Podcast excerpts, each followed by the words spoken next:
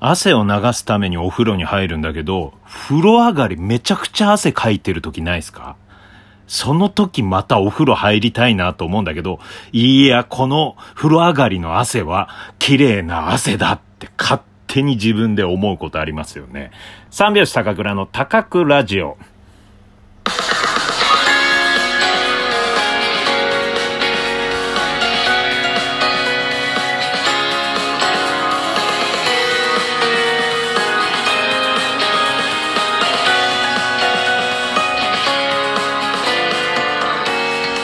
ご機嫌いかがでしょうか？お笑い芸人漫才師の三拍子高倉涼です。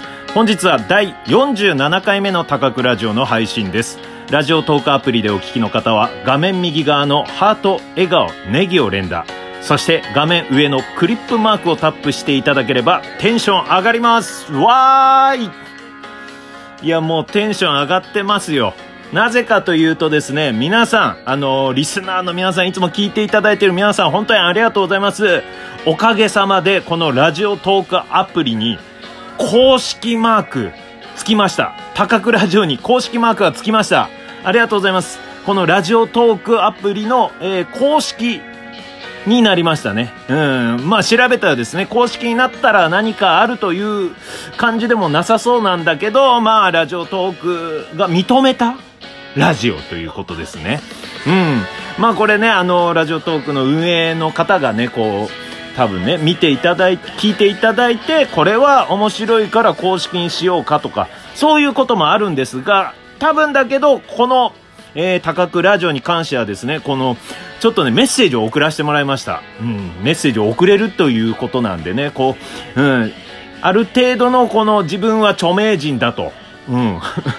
名前があるぞという方はですね、えー、そちらのメッセージフォームに連絡してくださいって書いてあったんで、一応 YouTube、えー、チャンネル登録者数何人とね、えー、Twitter フォロワー数何人と。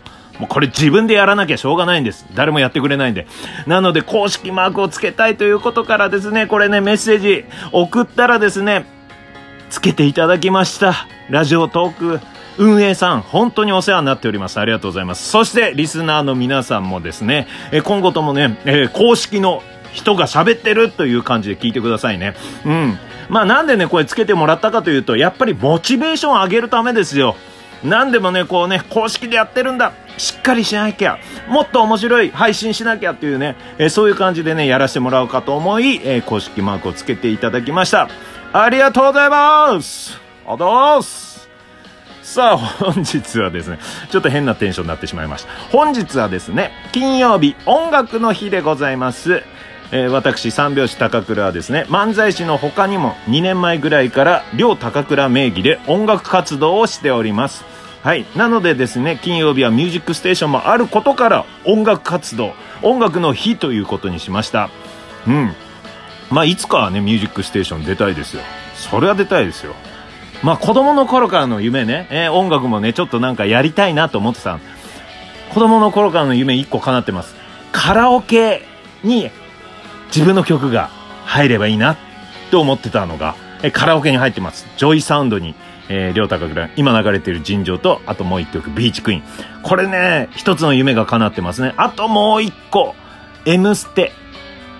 うん、いや、もう一個出てきた。これ言ってたらね、どんどん出てきますね。紅白歌合戦ね。うん、これ目標ですね。夢というか目標で、えー、紅白 M ステはね、えー、やっていきたいなと思います。紅白に関しては漫才で、も、えー、その年ね、ブレイクした漫才師という感じで出てもいいですし、あの、今はサンドイッチマンさんですか？その前はバナナマンさんがやってた、えー、裏側の裏実況、副音声とかでもいいからね、紅白はずっと言ってる。紅白目標にしてやってるっていうね。うん、やっぱりね、あの、華やかな世界に入りたいなと、うん、そういう感じでございます。はい。えー、それでですね、えー、メッセージが届いております。ラジオネーム、立脇さん。高倉さんがちょっと落ち込んだ時に元気が欲しい時に聴く曲があれば教えてくださいとのことでした。あります。はい。えー、大体ねあの元気がないとか落ち込んだとかいう日はほぼないんだけどうん。まあでもね、えー、本当に波すっごい小さい波ね、さざ波程度のこの気分の落ちよう、えー、上がりようはありますね。うん。で、そのさざ波のこう低くなってる時に聴くような曲。まあ、例えばですね、えー、単独ライブが、え、1週間後にあります。ただ、ネタが全然できてない。やばい、どうしようつって日々こう思い浮かばない時に、こうね、ぐわっと、でも気分転換するために、えー、喫茶店でネタを書くんだけど、喫茶店をね、何もできずに、えー、喫茶店から喫茶店移動して、またできずに、で、それで家に帰ろうと思うけど、電車でも帰るの嫌だ。じゃあ歩いて帰ろう、歩いて頭を活性させようという時に、気分転換で聴く曲、一曲あります。その曲はですね、竹原ピストルさんの石ころみたいに一人ぼっちで命の底から駆け抜けるんだというそういう歌でございます。うん。ちょっとね、タイトル長いんですが、まあ、竹原ピストルさんもね、メジャーで有名になってるんですが、うん、あのー、わかりやすいとこで言うと、ようそこの若いのっていうね、うん、CM ソングにもなってたんだけど、まあ、その、うん、ちょっと前からね、すごい聞くようになった、3年前ぐらいかな、うん、すごいかっこいいなと思って。まあ男のね、ロマンとか夢を追っかけて、こうね、えー、もがきながら進んでいく、その、うん、その模様が描かれていると、まさにね、えー、年代も、ほぼ、竹原さんの方がちょっと上なんですが、こう、ほぼ一緒で、くすぶりながらも、まだね、えー、目標に進んで、もっともっと広まれ自分のこと、うん、僕は漫才なんですが、竹原ピストルさん、自分の歌ね、広まれっていう、そのね、えー、気持ちがほぼ合致して、うわこれ俺に言ってるっていうね、うん、それでね、この心の底からぐーっと熱いものが込み上げてきて、で、そのね、えー、喫茶店から歩いて家に帰る足取りもめちゃくちゃ速くなって、腕もガンガン振って、やるぞーっていう気持ちになれる歌です。石ころみたいに一人ぼっちで命の底から駆け抜けるんだ。これサビなんですけど、まあ、語りに近いのかな？うん、語り、石ころみたいに一人ぼっちで命の底から駆け抜けるんだっていうね。うん、もう、歌なのか喋りなのかわかんない心底出てきたこの熱い言葉。うん。言葉だね、これね。ぐわっとね、もう、耳から入るんだけど、心臓を震わすような言葉の、えー、羅列というか、うん、入ってくるね、パワーワードが、すごいあるんですよね。うん。その中でちょっとだけ紹介しますとね、年食った丸くなった錆びたの言い訳は脱ぎす、さすって、えー、脱ぎ捨ててか。えー、年食った丸くなった錆びたの言い訳脱ぎ捨てて、全裸になったら大人の階段転がり落ちて、クソガキみたいに暴れ回れ。これね、すごいですね。うん、まあ、言い訳めちゃくちゃしてますからね。うん。だから年食った丸くなった錆びたとか言い訳はしないようにね、してるんですけど、その竹原ピストルの歌を聴いてね。うん。で、もうそんなもん全部言い訳脱ぎ捨てて、もう丸裸になって、まあ大人の階段って言われてるね、登ってけっていうね、言われてる大人の階段というのを、もう関係ねえよつって全裸になって転がり落ちてけよ。もう、それでクソガキみたいに暴れ回ったらいいんだよ。っていうね、そこの歌詞ね。うん、めちゃくちゃいいなと思って。まあ、いい子ちゃんぶってね。うん。まあ、漫才とはこういうもんだとかね。うん、賞レースに向けて漫才を4分間作り続けてたえー、それで M1 グランプリ出れ出られなくなった年齢制限で、で、その時に、うん、ちょっとね、さざ波のこう下の部分に行った時に聞いて、そうだ、関係ねえよ、つって、うん、大人の階段転がり、全裸で転がり落ちて、もう暴れ回れば、もうわーって自分のやりたいようにやってこれ見てくれっていうね、うん、そういう、そのぐらいの気持ちでやんなきゃいけないかなっていうのを気づかしてもらいましたね。うん。そう。うん、あとはですね、ゴールラインまたいだ途端にスタートラインに、えー、入れ替わるっていうね。うん。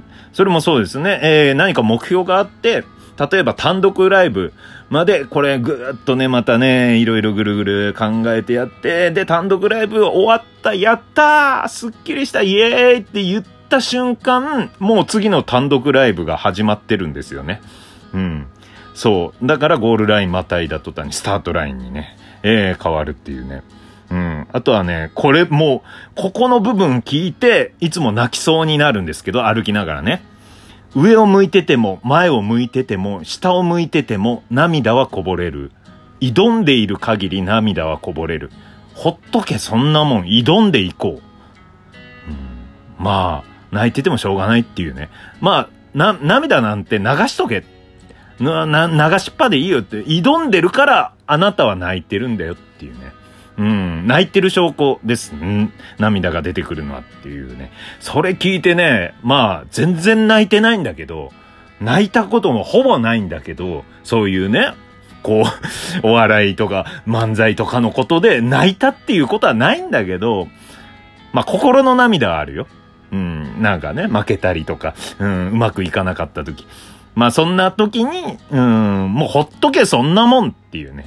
うん、悔しいからな、涙が出るっていう。だからもう挑んでいこうっていう。うん。それはね、いい言葉でした。うん。あとは、あと何人追いつけば誰にも追いつけない速度で、えー、突っ走ることができるのだろう。そう。まあね、勝ち負けじゃないけど、まあ自分がね、漫才師としてね、こう進んでってる時に、もうこうね、もうまだまだ上の人がいるわけですよ。背中が見えるわけですよ。それをあと何人こうね、背中をかき分けて前に出、出ればですね、もう誰に、誰の背中も見えないように自分が突っ走れるかっていうね、そういうこと、そこまでね、いけるんだろうか、どれだけ後やればっていうね。だからもうその曲を聴きながらずっとね、踏ん張って踏ん張ってやるというね。単独ライブの前とかはよく聴いてる歌です。竹原ピストルさんの石ころみたいに一人ぼっち命の底から駆け抜けるんだという曲です。もしよろしければ皆さんね、ぜひ聴いてみてください。はい。それでは石ころ情熱相棒三拍子揃った生活を。バイバイ。